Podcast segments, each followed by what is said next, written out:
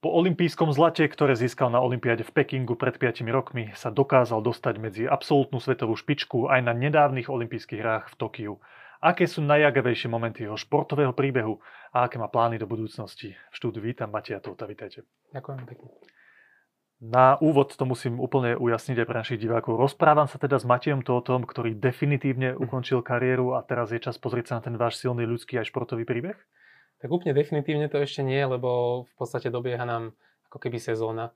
Ešte som stále vedený aj na Dukle Banská Bystrica ako športovec, takže v podstate ešte trénujem. Ešte v podstate uh, regenerujem uh, v rámci športovej kariéry, to znamená, nejak čakajú ma ešte nejaké kúpele regenerácie, takže čo sa tohto týka, tak nemôžem povedať, že definitívne, ale čo sa týka pretekania ako takého sústred, alebo teda vrcholných podujatí, to už je definitívne, teda, že do ďalšej zimnej prípravy sa nepustím a a pravdepodobne niekedy v oktobri, novembri definitívne teda oznámim aj svetovej atletike, aj všetkým, že o, takým tým inštitúciám to technické ukončenie kariéry.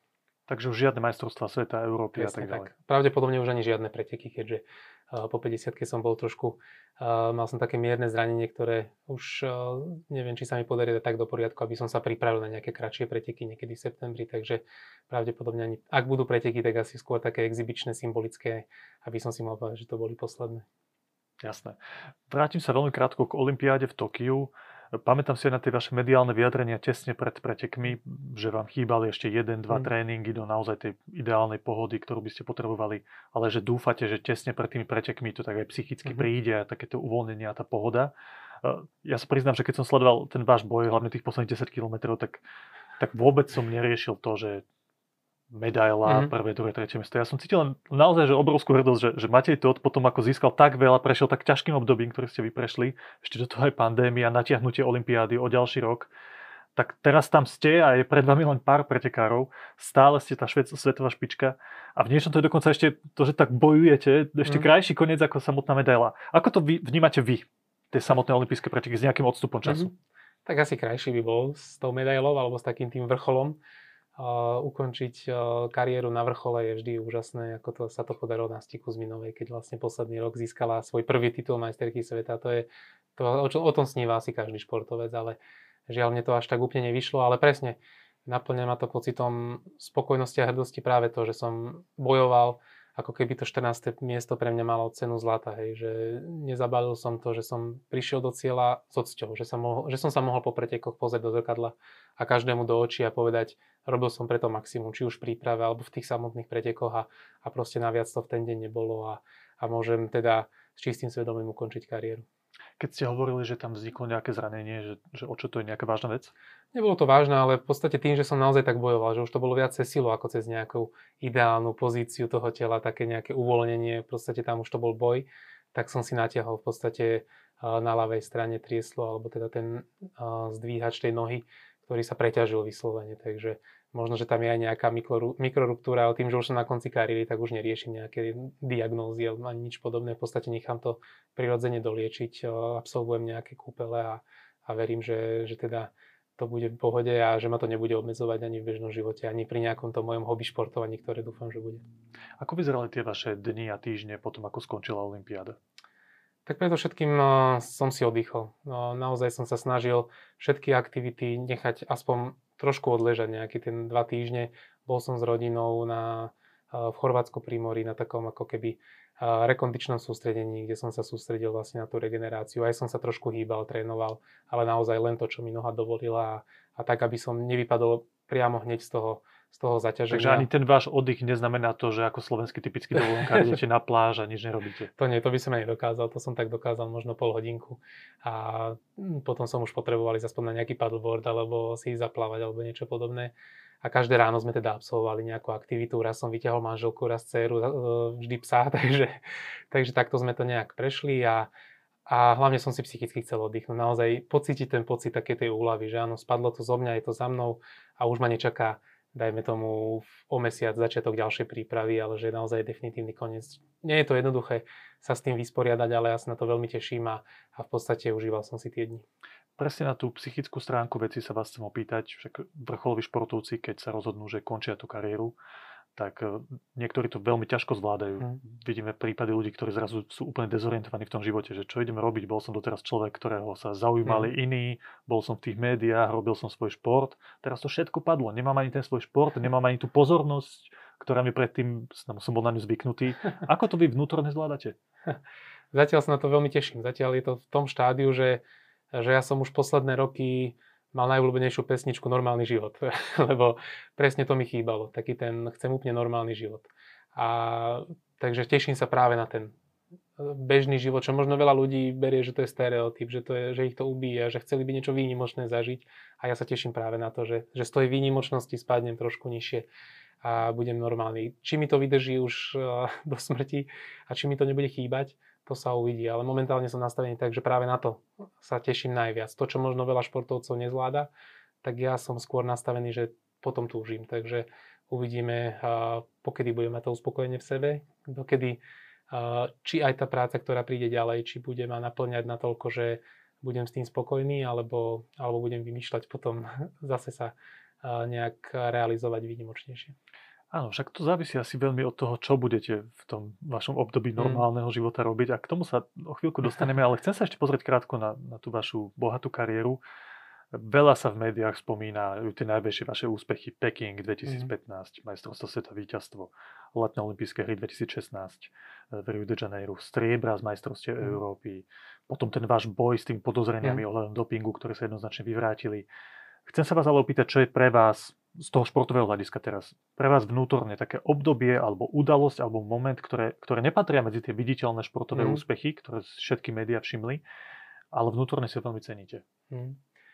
Tak asi by som spomenul tie najväčšie úspechy, ale poďme sa teda tak pozrieť trochu inak na to a asi to obdobie návrat po tej dopingovej kauze, keď o, to samozrejme bolo veľmi negatívne obdobie, ale v podstate som rád, že sa stalo. Lebo do života mi možno dalo viac ako všetky úspechy, lebo úspechy vás nenaučia, ako prekonávať prekážky. Úspechy sú krásne a sú úžasné, ale až negatívne udalosti a tie najväčšie prekážky vám dajú do života tú najcennejšiu skúsenosť, že sa netreba zdávať a že treba bojovať. Takže z tohto pohľadu to obdobie 2017, aj keď bolo zlé, som hrdý na to, ako sme to zvládli, ako, ako sa to všetko vyriešilo a hlavne potom ten návrat, lebo ja som bol naozaj uradujúci olimpijský víťaz, spadol som niekde úplne do suterénu z tej krivky, z toho vrcholu, ale podarilo sa mi z neho vyhrabať a to je pre mňa možno cennejší vzor a príklad pre ľudí a pre ďalšie generácie ako tie samotné úspechy, ktoré prichádzali tak nejak postupne. A tým pádom tie pocity, ktoré som prežil na mestrovstvách Európy v Berlíne 2018 boli asi také najsilnejšie, ktoré, ktoré som mal eh, v sebe a kde to zo mňa všetko spadlo. Kde vlastne som, možno, že to nebola zlatá, zlaté vyvrcholenie, ale to striebro malo pre mňa cenu zlata a ukázal som naozaj ten najväčší príklad, ako, ako sa dá v podstate poraziť nespravodlivosť, ako sa dá z toho dna vyhrabať zase na vrchol. Keď ľudia zažijú také ťažké momenty, že sú na nejakej úrovni, obdivujú ich a majú aj úspechy a zrazu zrazu z toho padnú a ľudia sa na nich pozerajú s takým mm. otáznikom v očiach, aj keď nevyslovia niekedy to, čo, o čom vnútorne mm. uvažujú. Mm. To ste určite zažili, že pohľady ľudí, že tak čo, tak získal to olympijské zlato pod mm. vodom? Že ako to je naozaj s, s tou dopingovou aférou, tak ľudí to zvykne zmeniť. V nejakom smere, buď zatrpknú, mm. niektorí ľudia naozaj zatrpknú a hovoria si, že tak vidíš, bol si tam hore a teraz sa niečo stalo, nejaký mm. problém a už na teba pozerajú inak mm. okamžite, aj keď celé roky ste niečo robili a dosahovali iní ľudia sa s tým nejakým spôsobom pobijú, ale vnútorne ich to nejakým spôsobom zmení. Vy to už teraz mm. viete vyhodnotiť, že čo to s vami spravilo, to ťažké obdobie? Tak zaprvé tá podpora, aj keď samozrejme bolo veľa ľudí, ktorí možno doteraz neveria, ktorí ma zaškatulkovali, tak bola úžasná. Na to, že naozaj som spadol do uh, veľkých problémov a že mohli ma ľudia kvázi pochovať a presne takto, nielen na mňa pozerať, ale aj vyslovene osočovať, tak u mňa sa to až tak nestalo v takej miere, že väčšina tých ľudí stále zala za mnou a mal som úžasnú, obrovskú podporu, za čo som vďačný. Ale samozrejme boli tam nejaký, nejaké tie presne pohľady, a, ale aj tá vnútorná zatrpknutosť, taká tá depresia, taká frustrácia z toho celého systému športového bola vo mne. A základ bolo sa toho zbaviť. Základ bolo ako keby to nechať za sebou. To, znamená... to bola sebalútosť? Že ja som nič zle nespravil a oni mi tu tvrdia, že niečo som spravil zle? Určite aj sebalútosť, ale aj taká tá nahnevanosť a taká tá aj sklamanosť. Ja, ja som zase nebol nikdy taký, že by som niekoho obviňoval, ale proste bolo tam taká, takéto sklamanie, že človek vie, že nič zle neurobil a v podstate ten systém je tak nastavený, že zrazu na niekto ukazuje takto. Takže pre mňa to bolo hlavne taká tá, to sklamanie a frustrácia a do určitej miery určite aj takéto obviňovanie, že ten a ten vedec je na chybe, lebo si to zle vyhodnotil a použil také, také štúdie a vždy sme hľadali nejaké tie veci, ale najdôležitejšie bolo práve proste nechať to za sebou, nechať tú frustráciu, nechať aj odpustiť možno tým, ktorí to robili. Ja som bol vždy, alebo tak som sa snažil nastaviť, že oni si robia svoju prácu, snažia sa chytať teda tých, čo dopujú a, a spravili chybu, čo sa môže stať, alebo ten systém je chybný. Ja som sa skôr teda snažil ten systém trošku napraviť a s nejakými tými návrhmi a v podstate toto bolo najdôležitejšie, proste nechať to, nechať to tam a odpustiť aj s čistým štítom, lebo uh, v podstate neustále obviňovanie a mať sebe tú zatrpnutosť, to by ma len stále dávalo dole a stal by sa zo mňa asi, asi niekto iný. A ja som chcel zostať taký, ako som bol a, a práve ukázať to, že, že takéto niečo vás nemôže zmeniť. Skôr naopak má vás to posilniť a má vám to dať nejaký ten príklad aj pre vás, ale aj pre ostatných, že, že, že sa to dá zvládať. Vy ste veľmi rozhľadený a inteligentný človek a, a viete aj z pozorovania iných príbehov iných ľudí, že ľudí vie často veľmi zmeniť aj úspech. Samozrejme, že veľmi ho dopredu posunú tie ťažké chvíle, keď musí s niečím bojovať, no. ale však veľký boj je aj za tými vašimi úspechmi, obrovská sebedisciplína, tréningy, životospráva a tak ďalej. Vás zmenil úspech? to musia hodnotiť iní, ale... Čo vám to hovorí vaša manželka napríklad? Ona vás asi vidí zblízka, vie, že ma, aký bol Matej Todt predtým, ako získal olympijské mm-hmm. zlato, bol majster sveta, vicemajster Európy dvojnásobný, tak mm-hmm. ona vám na to čo hovorí? Ste podľa nej stále ten istý človek? podľa mňa hlavne vďaka nej som, aj keď ja hovorím, neviem to ja hodnotiť a samozrejme človek sa mení, vyvíja, všetko nejak určitým spôsobom ovplyvňuje, ale, ale to nastavenie hodnot, ktoré mám v sebe, myslím, že zostalo, aké som mal pred 20 rokmi, pred 10 a a v tomto si nemyslím, že ma ten úspech tak zmenil, aby sa stal som na niekto iný, alebo že by som si musel hľadať nových kamarátov, lebo tých starých som pokladal za niečo už menej cenné alebo niečo podobné. Myslím si, že v tomto ma určite nezmenila. A ako som hovoril, myslím, že to zasluha hlavne manželky, lebo keď som chodil po Olympiáde na tie rôzne stretnutia, na, na tie gratulovačky a oblapávačky a potlapávačky, tak uh, vtedy to človek tak trošku išiel uh, do oblakov a začal si možno o sebe myslieť, že asi som niečím výnimočný, nejaký ten nad s tými ostatnými, ale už som spomínal tú pesničku Normálny život, takže to bolo asi prvé, čo som si púšťal v aute, keď som išiel odtiaľto z Bratislavy väčšinou do Bystrice. A potom to bolo druhé, keď som prišiel domov, keď som naozaj našiel ten ostrovč, ostrovček takej normálnosti a takého, čo tam fungovalo predtým úplne rovnako, ako či tam bola na tej vitrinke tá zlatá medaila alebo nie. To znamená pomôcť doma povysávať, umyť auto, ísť vyvenčiť psa, zaniesť deti na krúžok, proste ísť na rodičovské. Vôbec ničom som sa nepokladal za nejakú celebritu, že by som ja nemohol ísť niekde, ja neviem, vysypať smeti alebo niečo podobné. Takže a to bolo hlavne vďaka manželke, že, že nikdy mi nedala najavo, že teraz ty, tu ťa budeme opatrovať a my sa budeme o teba starať, ale proste tu máš vysávať a choď povysávať. Takže ja som jej za to vďačný a, a stále to tak vnímam, že ja som olimpijský víťaz, je to úžasné, je to výnimočné, ale ja som výnimočný v jednej disciplíne, v jednom športe, na jedných pretekoch, alebo na viacerých to je jedno, ale, ale to zo mňa nerobí lepšieho človeka alebo nejakého iného človeka, ako ste vy, ako sú diváci. Takže takto aj vnímam, že som taký istý človek, ako som bol a som vďačný Pánu Bohu, som vďačný všetkým ľuďom, ktorí mi k tomu pomohli, že sa mi podarilo v daný moment vyhrať preteky, získať krásnu medailu a, a tým to pre mňa končí. Keď hovoríte o tom normálnom živote, tak to človeka, kto sa pozerá na vás, máte tohto olympijského víťaza, to znie tak, že dobre, to sú také tie ilúzie tých úspešných ľudí. Mm. My si žijeme tie naše normálne životy celé roky a teda niekedy je to fajn, niekedy je to ťažké, musíme chodiť denne do roboty, zarábať ráno, vstávať, venovať sa deťom, manželovi, manželke a tak ďalej. A oni teraz tam z, tých, z tej ich slávy a toho úspechu chcú mať taký život ako my, ale však oni tam prídu a uvidia, mm. že to trošku bola taká ilúzia. Tak povedzte vy konkrétne, že čo si pod tým predstavujete, že čo budete robiť, ako bude vyzerať váš deň, na rozdiel od tých dní, ktorí ste mali posledné dlhé roky. Áno. A ja som chodil denne do práce, dokonca viackrát a aj keď je pravda, že niekedy v tej práci som mal masáž, čo možno niektorí nemáte. Ale no moja predstava je hlavne taká, najväčší rozdiel proti športu je, že, že večer dám pusu svojim deťom na dobrú noc. Že budem môcť vychutnať každé ráno kávu s manželkou raňajky. Že to nebude takéto nárazové, že tri týždne som niekde na druhej strane Zemegule, potom prídem domov na pár týždňov a potom zase idem preč. Takže pre mňa práve toto, taká tá, tá denná rutina uh, predstavuje normálny život. A samozrejme, plne s tým, ja nie som tenista alebo hokejista alebo futbalista, ktorý si zarobil za svoju kariéru tak, že v podstate nemusí chodiť do roboty a už sa len stará o tie svoje možno investované peniaze, aj keď ani to není zase úplne zadarmo, ako si možno niekto predstavuje, ale v podstate tiež som ako normálny človek, ktorý bude musieť ísť do práce a bude musieť pracovať a živiť sa. A na to sa teším. V podstate myslím, že ten šport ma naučil práve tej zodpovednosti a tým nejakým návykom, ako byť dobrý aj zamestnanec, alebo teda ako tvrdo pracovať na, na tom, čo budem robiť. Takže uh, nemám nejaké ilúzie. Vravím, že je tam to riziko, že asi o, o rok, možno o pol roka, možno o dva roky poviem, že ja chcem zase ten nenormálny život ale, ale momentálne som nastavený, že, že viem si predstaviť, čo to je normálny život. V podstate už som spomínal, že ho do istej miery aj žijem, aj keď tak nejak nárazovo. A manželka tiež chodí do roboty dennodenne, deti chodia do školy, takže ja si myslím, že veľmi rýchlo do toho nabehneme.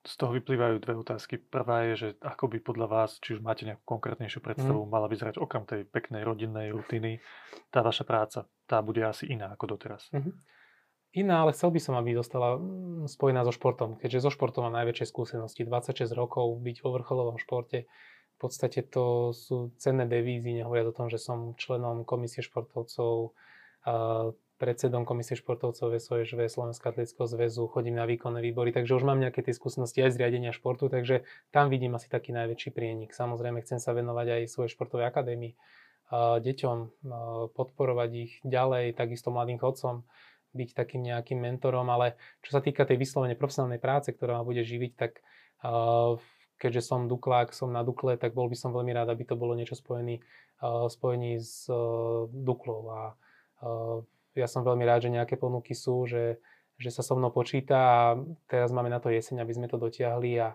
a verím, že teda uh, budem môcť tak ako mne bolo pomáhané z rôznych tých oblastí, inštitúcií, tak budem ja teraz v tej roli, ktoré sa bude snažiť vytvárať športovcom čo najlepšie podmienky, aby dosahovali skvelé výkony a tešili Slovákov. Ale ak sa nemýlim, vy ste nikdy nemali ambíciu stať sa trénerom. Teda Nie. to, o čom hovoríte, je skôr nejaké že funkcionárske Áno, skôr... pôsobenie plus nejaká podpora nejakých mladých talentov, mm. mentoring ste spomenuli. Áno, presne. Presne, v tomto lebo, smere. Áno, lebo nemám na to školu a ja si myslím, že mali by to robiť odborníci a určite chcem radiť. Keď nejak za mnou niekto príde, že chce spolupracovať na báze, že mu budem možno konzultovať niečo alebo takto, takto som, majú dvere otvorené úplne všetci a veľmi rád uh, sa stretnem, porozprávam a môžeme uh, ďalej takto, nejak môžem byť takto nápomocný, ale to, čo, o čom rozprávam na tej profesionálnej báze, tak to je skôr teda tá funkcionárčina, takéto to vytváranie podmienok a, a pracovať pre tých športovcov, pre trénerov a pre realizačné týmy, tak aby mali vytvorené tie podmienky by ste hovorili, že na to nemáte školu, ale máte vyštudovanú žurnalistiku a vo viacerých rozhovoroch ste povedali, že to je oblasť, aj sem tam niečo mhm. napíšete, mm-hmm. viete sa hýbať v tých médiách. A na Slovensku vidíme veľa bývalých športovcov, známych, mm. Ríšo Lindner, Boris Valábik, ktorí majú svoje vlastné show dokonca mm. v televíziách, čo pozerajú stovky tisíc ľudí. Vy sa nevidíte v takejto nejakej pozícii? Zatiaľ nie. Ako veľmi rád by som zostal aj pri žurnalistike, no, minimálne takom stave alebo v takom štádiu ako teraz, na takej tej uh, hobby amatérskej úrovni. Zatiaľ sa tam nevidím profesionálne, ale, ale určite to nezavrhujem časom, že by som uh, sa mohol venovať aj, aj žurnalistike ako takej. Takže sám som zvedavý, kde sa bude uberať tá moja uh, profesionálna kariéra potom a uh, stále je to jedna z tých alternatív. Ale momentálne chcem ešte využiť práve ten, tie športové skúsenosti, aspoň z dobehu a aspoň to vyskúšať, či na to budem mať a žurnalistika môže byť ako ďalšia alternatíva. To bola jedna časť eh, tých mojej otázky z tej vašej väčšej odpovede, to bol ohľadom práce, ktorú mm. budete mať v normálnom živote. A druhá vec sa týka rodiny.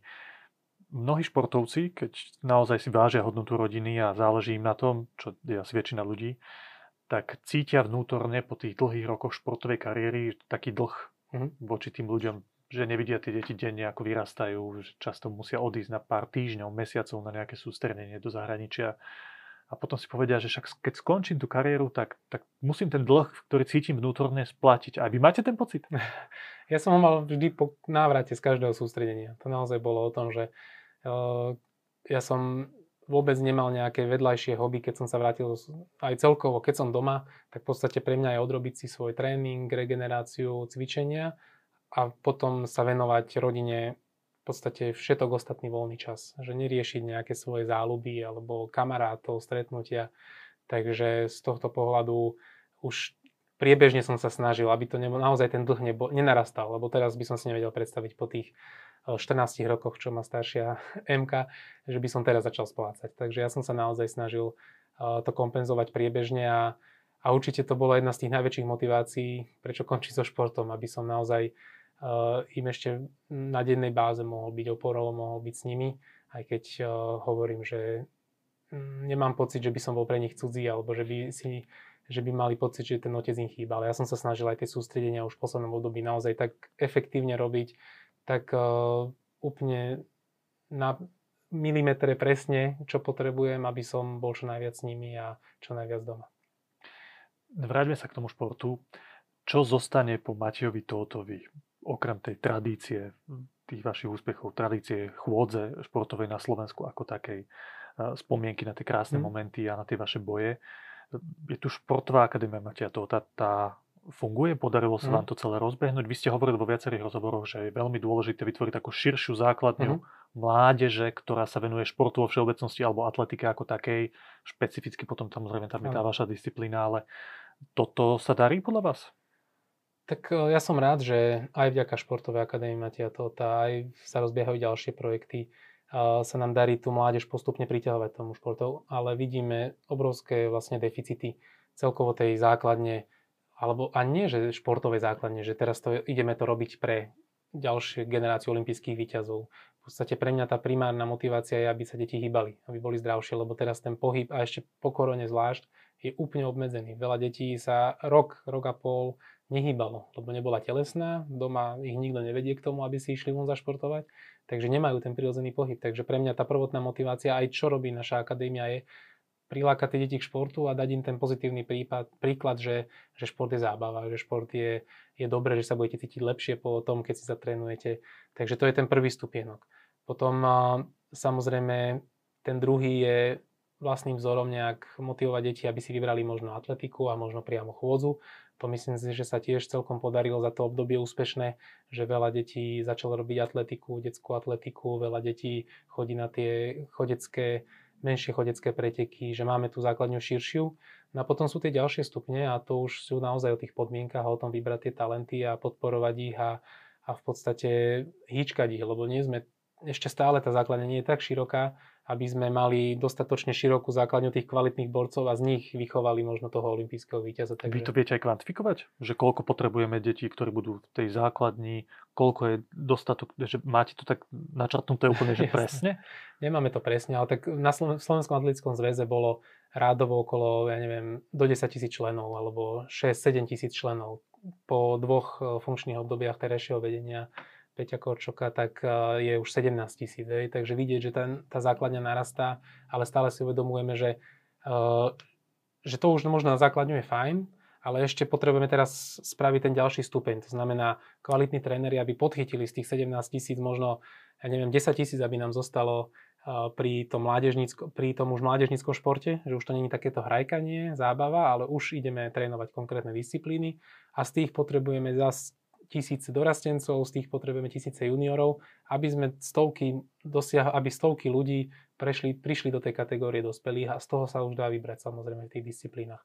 V tej chôdzi to je rádovo to isté, len samozrejme sa bavíme o menších číslach, aby sme, aby sme mali naozaj možno desiatky seniorských, reprezen- seniorských športovcov, z ktorých sa dá vybrať super reprezentácia, z ktorých sa dá vytipovať ten talent. Takže všetko je to ako naozaj taká tá pyramída, kde vy nemôžete mať olimpijského víťaza keď nemáte, keď nemáte tú širokú základňu. Viete spraviť úzku pyramídu alebo nejaký ten obelisk, kde sa dá z hodov okolností vychovať ten víťaz, ale to už je naozaj silná individualita, silná, už to je mimo systému. Ak to chceme urobiť systémovo, tak tá, tá základňa musí byť široká. Myslím, že podobné diskusie sa vedú napríklad v hokeji slovenskom.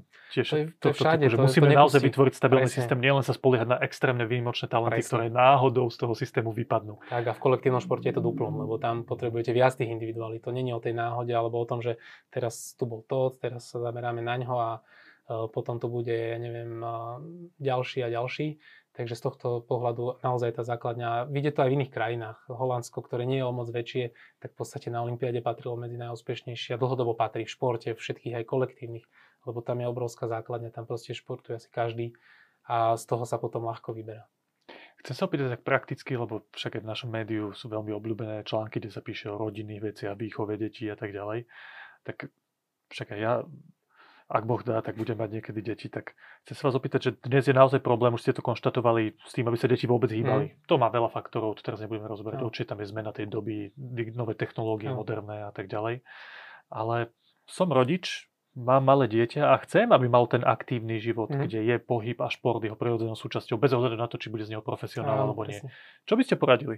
Že ako tie deti viesť k takému aktívnemu životu? Tak v prvom rade je to osobný príklad rodiča. To je jednoznačné. V dnešnej dobe ja viem, že aj rodičia sú vyčerpaní, keď prídu z ťažkej práce alebo z dlhej práce o 5. domov alebo o pol 5. vyzvihnú dieťa zo škôlky a už nemajú energiu v podstate im vymýšľať nejaký program. Takisto, ale sú tu víkendy, kedy si to môžu dovoliť, dajme tomu, alebo vždy každý má nejaký ten priestor ukázať tomu dieťaťu, že ja tiež neprídem domov z práce a nesadnem si s pivom pred telko a to je moja jediná činnosť. Proste aj to dieťa musí vidieť, že, že ten rodič má nejaký ten príklad, alebo vždy ten rodič je určitým príkladom.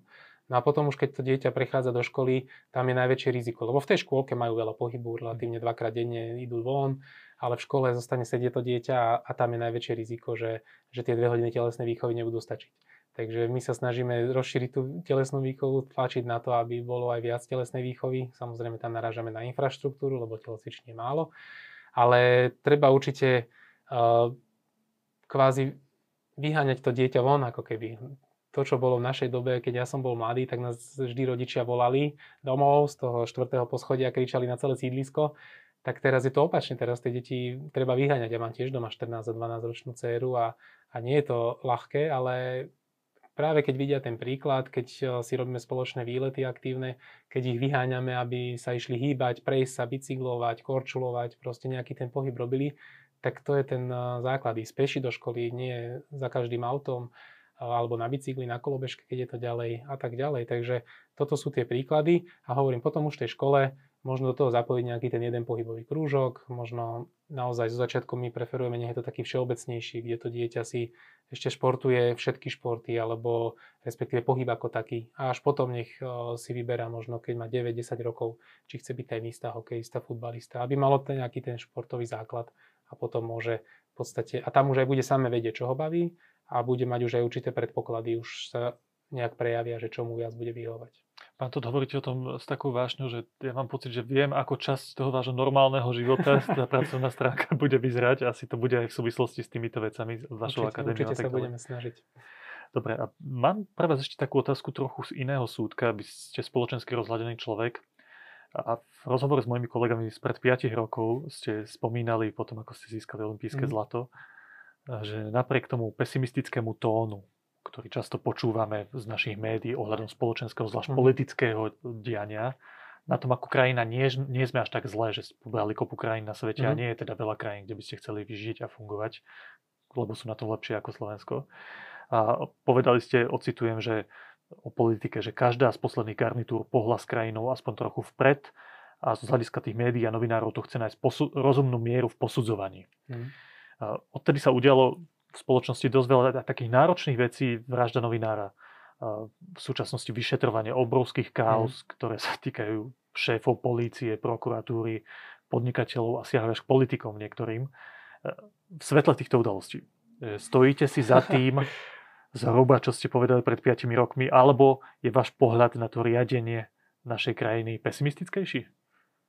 Tak možno je realistickejší, ale stále som optimista, stále trvám na tom, že že tie podmienky na život na Slovensku sú, sú výborné a žijeme v krásnej krajine plnej múdrych a vzdelaných, dobrých ľudí, dobrosrdečných, takže uh, ono, áno, teraz sa to všetko tak nejak kopí a uh, všetko sa rieši naraz a sú to obrovské kauzy, ale uh, v podstate všade vo svete prebiehajú nejaké tie kauzy a, a stále politika ako taká je len určitá súčasť života. Áno, sú to nejaké elity národa, ktoré riadia ako keby náš štát, ale ja stále keď si tak predstavím, že v Čechách pred nejakým obdobím nevedeli zložiť vládu a neviem koľko mesiacov bolo bez vlády a v podstate Češi mali lepší ekonomický rast ako my, tak tedy si tak človek povie, že, uh, že tí politici asi nie sú až tak úplne to najdôležitejšie, čo je, uh, čo je v tejto krajine. Že tú ekonomiku, ten celkovo život tu tvoria ľudia ako takí a, a netreba sa teraz búchať a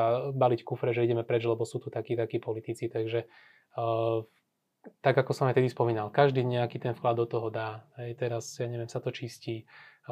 Potom predtým sa to robilo, ja neviem, sociálnejšie, ale dajme tomu, hej, proste každá tá garnitúra niečo tomu národu dá, či už aj, aj negatívne, aj pozitívne, ale stále je to len určitá časť, je to tá politika. Hej, to, čo som vravil o, o športe, že pre mňa tým, že som olimpijský víťaz, neznamená, že som lepší človek, tak takisto je to v politikoch. Keď máme naozaj tých zopár politikov, ktorí možno, na ktorých možno nie sme hrdí, to neznamená, že my sme zlá krajina alebo že, že sa tu žije zle.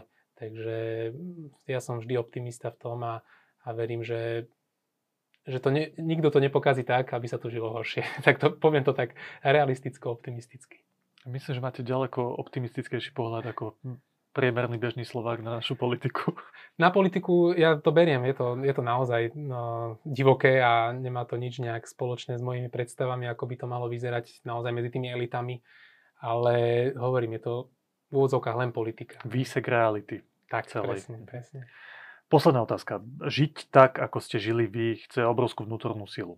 E, myslím teraz z hľadiska celého toho vášho mhm. životného štýlu. Chce to my to vieme, ale my poznáme len fragmenty toho, čo ste, čím ste vlastne museli prejsť, aby ste dosahovali také výsledky, aké ste dosahovali. To chce veľmi silnú motiváciu, aby ste robili každý deň to, čo mm. ste robili. Seba zaprenie, aké si väčšina ľudí možno nevie ani predstaviť. A, tak sa vás chcem opýtať možno aj pre takú inšpiráciu bežných ľudí, ktoré ráno vstanú z tej postele a idú do roboty, že čo vám dávalo tú silu a čo vám ju stále dáva, alebo ešte lepšie, že vďaka čomu ste dokázali s odsťou zvládnuť aj tie, tie najťažšie životné chvíle. Mm.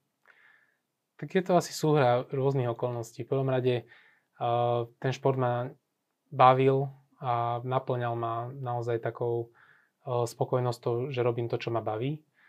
Ale taká tá, nevždy, ani, ani v tomto prípade to nevždy ide tak, ako si človek predstavuje. A, a pre mňa vždy bola obrovská motivácia ako keby rodina. Že bral som ten šport ako súčasťou toho, že ako prostriedok toho, že on robí v podstate robím to preto, aby sme boli ako rodina šťastní, hej, alebo aby, aby sa mali moje deti dobre a tak ďalej. Takže toto bolo taký ten, ten cieľ.